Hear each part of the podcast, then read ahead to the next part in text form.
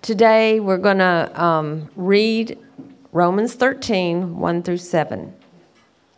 Let everyone submit to the governing authorities, since there is no authority except from God, and the authorities that exist are instituted by God. So, the, so then, the one who resists the authority is opposing God's command, and those who oppose it will bring judgment on themselves. For rulers are not a terror to good conduct, but to bad. Do you want to be unafraid of the authority? Do what is good, and you will have its approval. For it is God's servant for your good. But if you do wrong, be afraid, because it does not carry the sword for no reason. For it is God's servant, an avenger, that brings wrath on the one who does wrong. Therefore, you must submit, not only because of the wrath, but also because of your conscience. And for this reason, you pay taxes, since the authorities are God's servants, continually attending to these tasks. Pay your obligations to everyone taxes to those you owe taxes, tolls to those you owe tolls, respect to those you owe respect, and honor to those you owe honor.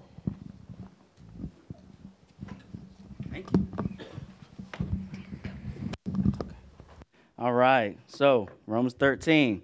So as you know, we it's our practice to pray to preach through uh, through books of the Bible. So this is where we're at. Now some of y'all got a whole bunch of questions about government and about the church. Now I ain't gonna answer all of them today. So just it's just okay. Whole books have been written about it. Okay. but we're gonna try to dig into this scripture and see what God has to say uh, for us today. So I think one of the the interesting things is uh, when I read the scripture, and I think when many people uh, read this scripture, I think something in us goes, ugh. And the reason is, is because I think we live in an, in an anti-authority age. We live, we live in an anti-authority age. And I think there, there are two, two major things to contribute to this. The first one is we have seen authority abused. Yeah? So when, when you see authority abused, you're like, well, maybe this is not okay. Uh, maybe we should find some other way. You know, we, we've seen uh, authority abused in government, we've seen authority abused in church, we've seen authority abused in the family. So, so it's no wonder why we have a, a little bit of, a, of an anti authority issue in our heart. Uh, but also, I think uh, that people don't like accountability. So if somebody's calling you on your stuff, you don't like that, right?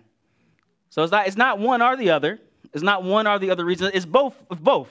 We've seen authority abused, and, and in our heart, we have this, this predisposition to not want to be told what to do.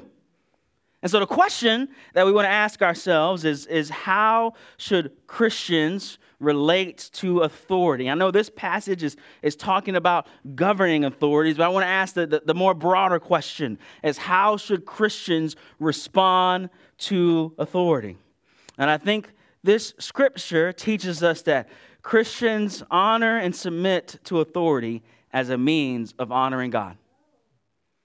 That Christians honor and submit to authority as a means of honoring God.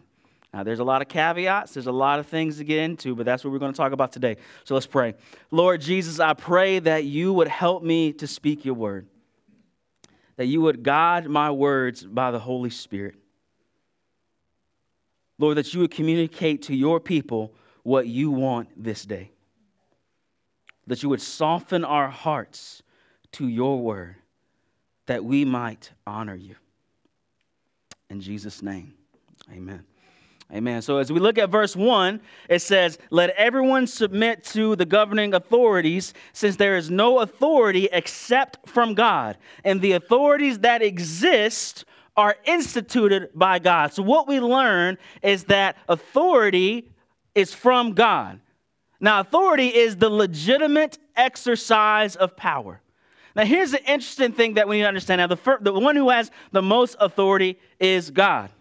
And what we see him do with that authority is we see him bless that, that authority is given so that people would be blessed. right so so god has a, has authority over humanity and he he blesses them and he says be fruitful and multiply so the authority is not meant to be a shackle to hold you down but god uses authority as a means to bless and he expects all authority to be used in that same way see the problem we see with authority is that authority is often self-serving that, that people take authority and they just they use it as a tool to bless themselves rather than as a tool to bless those over whom they have authority. So we see we see like like like one of the most primary and fundamental authority structures is parents and children. Now, if if a parent is abusing that authority, we we rightly go, wait, wait, wait, wait a minute. However, how much is the child blessed if, if the parents use their authority to bless, to serve, to, to teach the child? We, so, so it's not a neutral thing. If, if, if, if, if children don't have the authority of parents, there's chaos. But if children have the authority of parents who don't use their authority simply to serve themselves or simply because you're annoyed at your child at that moment, but if you use your authority to bless and to try to create good character, that blesses everybody. And in reality, what's, what's so interesting about uh, the anti authority age we live in is that nothing functions without, without authority. Like the world could not function. Like imagine a football team in which no one has authority and everybody gets on the field, everybody's like, I'm gonna do my own play. Are they gonna win? No, no, they're not going to win. So, so well, listen, listen. We need to understand that that though authority has been abused, authority in of itself is not a bad thing. Listen to this, this quote from, uh, from the church father Origen. It says, What does Paul mean when he says that there is a no, no authority except from God? Is an authority which persecutes the children of God, which attacks the faith, and which undermines religion from God. So he's speaking as a persecuted minority. So he has some, some sort of complications with authority, yeah? The authority of his day wanted to persecute the church. So he's looking at the scripture and he's like, So what do I do with that? And he goes on to say, Nobody will deny that our senses, sight, sound, and thought, are given to us by God. But although we get them from God, what we do with them is up to us. God will judge us righteously for having abused what he gave us to use for good. Likewise, God's judgment against the authorities will be just if they have used the powers they have received according to their own ungodliness and not according to the laws of God. What he's getting at is, is authority, just like every other thing you have, is a gift from God. And just like every other thing that you have, it can be abused. In fact, sin is the abuse of God's gift. So if somebody is blessed with, with vast physical strength, they can do two things. They can use that physical strength to oppress, or they can use that physical strength to protect. But the strength itself is, is somewhat neutral and what you do with it determines if it is helpful or not. So, all authority, including governing authority, is meant to be a tool of blessing. That's, that's supposed to be its function. Now, this is something I don't think about a lot, but you know, a lot of times you go visit family, maybe you go to Atlanta, maybe you go to North Carolina, maybe you take a really long road trip. And one thing that you might not know is that without the government, you actually wouldn't have a road to get there. Right? I mean, it's, it's, it's, something you don't think about, right? You know, like, like government provides infrastructure so that you can drive on the road to get to where you want to go. Businesses didn't create the road. You individually didn't create the road, but the government itself created the road so that you can get to where you want to go. And that is a blessing. That is how it's supposed to function so that you can, can, can do what you want in a way that's safe and with ease. In verse 2, we, we get this, this understanding that a rebellious spirit is not safe. Look at verse 2. So then, the one who resists the authority is opposing God's command, and those who oppose it will bring judgment on themselves.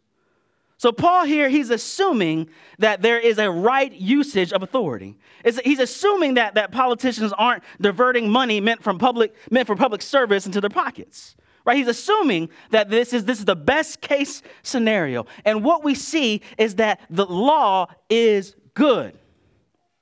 So when we talk about the law, we, we kind of sometimes we think it's bad, but it's supposed to function as a safety rail. Now imagine uh, if you're driving on, you know, like like a mountainous road and there's all these curves and stuff. You probably see a lot of rails, right?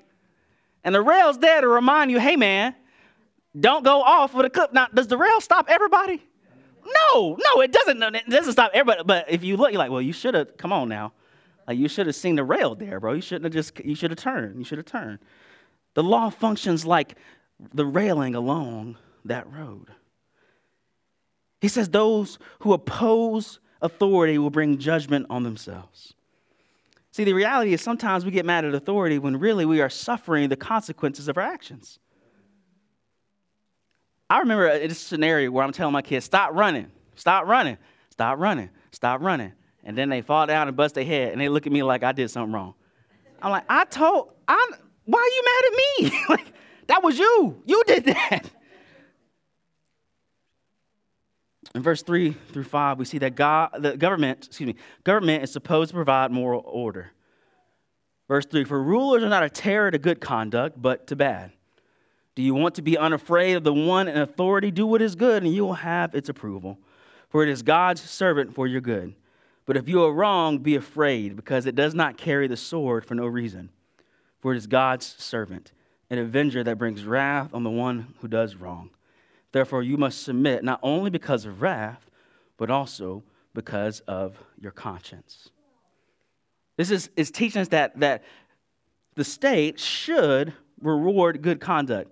Let, let, let, me tell you, like, how, this is one example. You know how, uh, you know, churches get tax, tax write-off, like they don't have to pay taxes like, you know, other stuff. Where did that come from? Where did that come from? In the third century, uh, the Roman Empire realized that the church was doing a really, really, really good job at serving the poor. They're like, man, they just serving everybody. You know, people who, who need help, they get help. People who sick, they didn't built a hospital. Like they have done a lot of work to help people. So we don't have to do it. now well, let's, let's, let's give them this little tax benefit so they're actually providing good in, in the society and we don't have to do it. That, that was the, the, the origin of that practice. It is, what, what I love about that is that's something to live up to. That, that, that if, we, if that's the origin of the practice, the church should be doing some good, yeah? We should be doing some good. And the state, it says that, that he has, the state has the sword. The state should punish bad conduct. There should be a reduction of crime. Now, here's one thing that I've, I've learned I don't care who you are, I don't care what law you break. If somebody do something to you, who you call? the police. I don't care who you are. I didn't, I didn't see some gangsters call the police. I ain't gonna go there. Anyway, uh, okay, never mind. I ain't gonna go there. Listen, who doesn't want their property protected? Right? You know, like if somebody, you don't want people just roll up in your house and take your TV. I mean, it's just, I mean, it's really basic, but uh, like it, it provides an essential function. And, and, and, and, and if the state is using authority legitimately, Christians ought to be able to live in peace. This is 1 Timothy 2 1 and 2. It says, First of all, then, I urge that petitions, prayers, intercessions, and thanksgivings be made for everyone, for kings and for all those who are in authority. Y'all know we do that? Okay, that's one of the reasons we do that anyway. Uh, for kings and all those in authority, so that we may lead a tranquil and quiet life in all godliness and dignity. So, something that Christians will be, you know, not stealing stuff and, and not taking other things, not hitting people, and supposing that they're obeying the Lord and loving their neighbor, they should kind of be like, oh, you can just do what you want to do. Christians obey authority as, a, as worship to God in verse 5, it says, Therefore, you must submit not only because of wrath, but also because of your conscience. He's just saying, Listen, you shouldn't do bad stuff only because you don't want to get punished. Right? That would be kind of like, why didn't you steal that? Well, they, they would have got me. Is that the only reason? like, I hope there's something in your heart that just didn't want to steal stuff because you love people. See, we're not only trying to avoid going to jail, we want to contribute to the good of society. We want to contribute to the good of our neighbors. And in verse 7, Christians ought to respect and support authority. Verse 7 pay obligations to everyone, taxes to those who owe taxes, tolls to those you owe tolls, respect to those you owe respect, and honor to those you owe honor. I mean, it's, it's, it's very simple. Like pay, paying taxes and honor and authority, all things being equal, contributes to the good society. I mean, y'all like schools, don't you? That, that's taxes. You know, you, you sick, you where you want to go to the hospital. If your, if your house catches on fire, who you calling? All right, this is very like I know it's being basic, but this is this is the, the essential functions of it. Now, honor and authority does not mean blind obedience, but it, it means true respect. Now, listen, the person who wrote this had some run-ins with authority. I don't know if you know that or not. he has some, so, so he's not just saying do whatever they say all the time, but he's saying, listen, all things being equal, respect folk. All things being equal, honor those who lead, even if you don't agree with their policy. Nonetheless, honor them. So let's get to some, some nitty gritty questions, all right? What do we do when authority is used wrongly?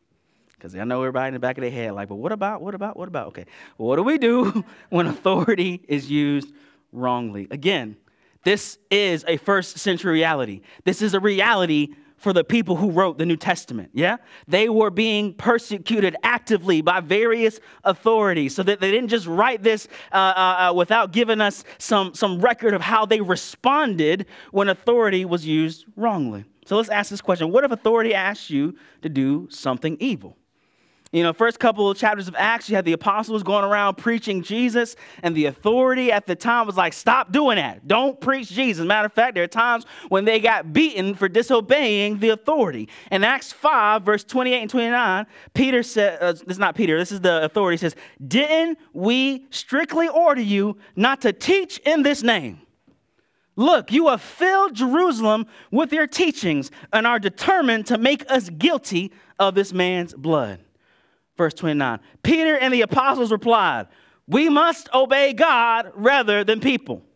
So, so listen, when the authority conflicts with God's word, then you obey God's word. When authority conflicts with God's commandments, with God's justice, you pick God. How about this? Can, can you critique authority? There are so many books in the Bible we wouldn't have if you couldn't. Never, never view like Isaiah to Malachi. It's a bunch of government critique. uh, you know, hey, y'all not y'all doing wrong. Y'all not helping the poor. There's all this critique. Matter of fact, we have an example of, of Paul giving some critique in Acts chapter 16. In Acts chapter 16, he goes to Philippi and he starts preaching. He, he's starting to uh, uh, uh, begin a church and he gets arrested and beaten without a trial. Acts 16 36. The jailer reported these words to Paul The magistrates, the leaders, have sent orders for you to be released. So come out now and go in peace. But Paul said to them, They beat us in public without a trial, although we are Roman citizens and threw us in jail. And now they're going to send us away secretly? Certainly not. On the contrary, let them come themselves and escort us out. The police reported these words to the magistrates. They were afraid when they heard that Paul and Silas were Roman citizens. So they came to appease them and escorted them from prison, they urged them to leave town. So, Paul, let's put it in modern language. Paul was a victim of police brutality. He got beat before there was a trial. Okay? And, and they was like, oh, my bad. Let's let it slide. He's like, mm-mm, mm-mm. Now, if you're going to beat me, let, you need to tell everybody I was innocent. if you're going to beat me, you need to, need to make sure that, that you're not, you ain't going to let it slide under the table. So, so listen, it is proper and biblical to respectfully critique authority when it is in the wrong. So, what I, what I, I want us to have, listen, listen, a careful and correct understanding of civil disobedience. Now, we're going to get a little nerdy. Okay, what is, what is civil disobedience? Civil disobedience is what Peter and the apostles were doing when they said, I know you told me not to preach about Jesus, but I got to obey God. But they got beat, though. They got beat. And then what do they do? The scripture says that they left rejoicing that they were counted worthy to suffer for the name. Okay, so, so civil disobedience is when you decide to not obey a law that is unjust. and you also decide to take the consequences of not obeying that law. It's both, right? So in the civil rights movement, when, when Martin Luther King and all the civil rights leaders were, were trying to fight for justice and equality, what happened? They would, let's say if it was the, uh, uh, uh, they couldn't, you know, drink at this water fountain, they couldn't sit where they wanted to sit on the bus. So they would go sit on the bus and they would have these long conversations. Look, we better go sit on the bus, okay? Now they're going to arrest you. Just be cool. they're going to arrest you, but we're going to demonstrate that this law is unjust because everybody's going to see this public mistreatment. Okay, so, so that, that is, this is this civil, and listen, that, that sounds like it was a social issue, but it was a theological one because it was about are people created equally? Are they created in God's image or not? So, so, so civil disobedience is accepting the consequences of the moral violation with integrity. So listen, what's interesting is that nobody in this day and age uh, has the, the, the monopoly on protest because every time somebody protests, there's a counter protest, right? I mean, like the right protesters, I was like, nah. The left protesters, right's like, nah. There's a protest and a counter protest everywhere. What? Listen, I'm not against civil disobedience, but we need to have some sort of tool to, to discern, like, what, what exactly is, is going on? And, and the question that I want us to learn to ask is when someone is doing something that they think is for justice, that they think is for the Lord, they think is for the good of others, I want you to ask this question Where is the fruit of the Spirit? If people are going to do things for God, they are going to display the fruit of the Spirit love, joy, peace, patience, kindness, goodness, faithfulness, self control. Yeah? So listen, so, so, so if you are going to if you want to enter into that arena, you need to understand that you can't do it looking like the world. And listen, that listen, we got progressive Christians tripping and conservative Christians tripping. Let's just be real.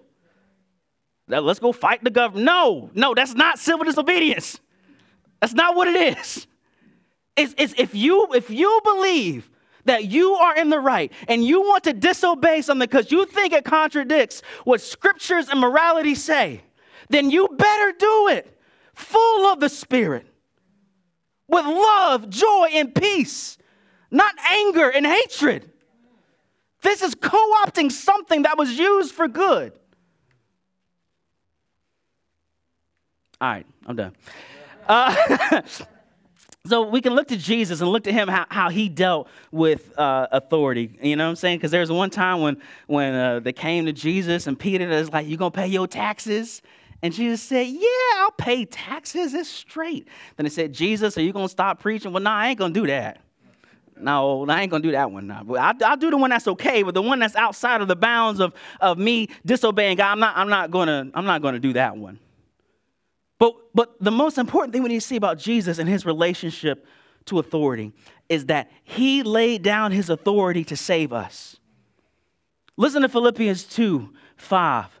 It says, adopt the same attitude as that of Christ Jesus, who existing in the form of God, did not consider equality with God as something to be exploited. Instead, he emptied himself by assuming the form of a servant, taking on the likeness of humanity. And when he had come as a man, he humbled himself by com- becoming obedient to the point of death, even death on the cross. Translation says Jesus Christ is fully God which means he has all authority. And he didn't, he didn't cling to his authority. He didn't hoard it. He didn't exploit it to get out of suffering. No, he laid it down so that he could serve others. See, he, he, he shows what one should do with authority. That I, I don't use it just to do whatever I want to do. That in fact, I would lay it down if it means that I can serve other people. And because he laid down his authority, you and I can have our sins forgiven. Because he laid down his authority and he submitted to the Father's will and he submitted to the beatings and he submitted to the cross, because he laid down his authority, we can have eternal life.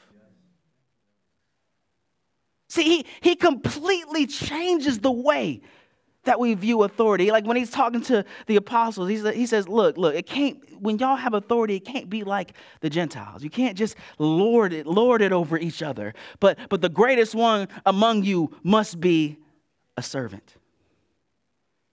And as I, as I was pondering this scripture and I was pondering like what how could we practically obey? What, what can we how can we practically respond to what God is saying? I think one of the spiritual disciplines that has been lost is the spiritual discipline of submission. The spiritual discipline of submission.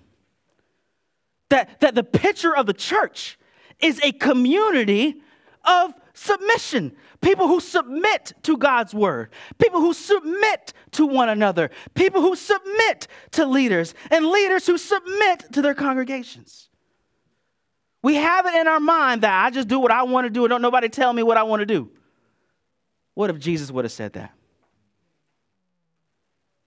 Listen, we have to have a posture of humility and a posture of submission. So let, let, let, me just make it plain. I like to make it plain. So listen, if authority tell you something, okay, that is against the scripture, what you say? No. Now there are these there are these these other areas. It's like that's not against scripture. I just don't want to do it. Well, in that case, the practice is submission. Here's a question that I want all of us to ask How do you know if you're living in submission? Here's the, here's the answer Can anybody challenge you? Is there anybody that can tell you what you don't want to hear and you don't just get mad at them? Is there anybody who can correct you? Beloved, we submit to each other because we understand the deceitfulness of sin. Listen, listen. I, I when, when I planted the church, I was the only elder pastor. I intentionally made other ones so people can go, "Hey, what are you doing?" That's it. Think about that. I, I intent like I want people to go, "Wait a minute."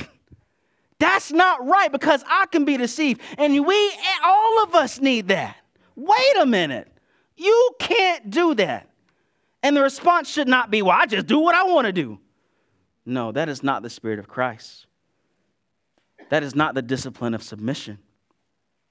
In fact, in your everyday life, in your everyday life, you have to learn the discipline of submission. You know, marriage is an institution of mutual submission. It says we submit to one another under the fear of Christ. And the, the, the, husband is saying, What is your preference? And the wife is saying, What is your preference? And it just goes back and forth. What is your preference? What is your preference? How can I serve you? How can I serve you? We, we submit to the Lord. Let's just make it real tangible through submission to our bosses. Everybody, everybody had a boss that wasn't great. It's just me. Caleb, don't say nothing, man. Uh, listen, listen, listen. That's some tangible stuff. Maybe your boss is just a mean, you know, I was none of mine. Just, just a not, not good person. and um, nonetheless, we practice discipline of submission. And if you yourself are in a position of authority, whether it's your parent, you're a boss, you're uh, a pastor, whatever, if you yourself are in a position of authority, remember you use it to bless people. You use it to serve people. So, our, our relationship with authority and submission are radically changed and renewed in Christ. See, in Christ, we have a God who practiced submission. And in Christ, we see the God who had all authority use it to bless. So let's imitate him. Jesus, I thank you so much that you gave us the proper teaching on authority. Lord, I pray that, that we will be people who ultimately submit to you and then submit to the authorities that are given for our good. Lord, would you give us wisdom when sometimes, if authority says to do something that we know is not right, give us wisdom to respond correctly, to respond full of the Holy Spirit, joy, and gentleness. Lord, I pray that you would, use us to bless those around us. Everybody in here has some authority, some influence. Lord, I pray that we would leverage every ounce of influence that we have for the good of those who are around us, imitating you, Christ our Savior. In Jesus' name, amen. Amen.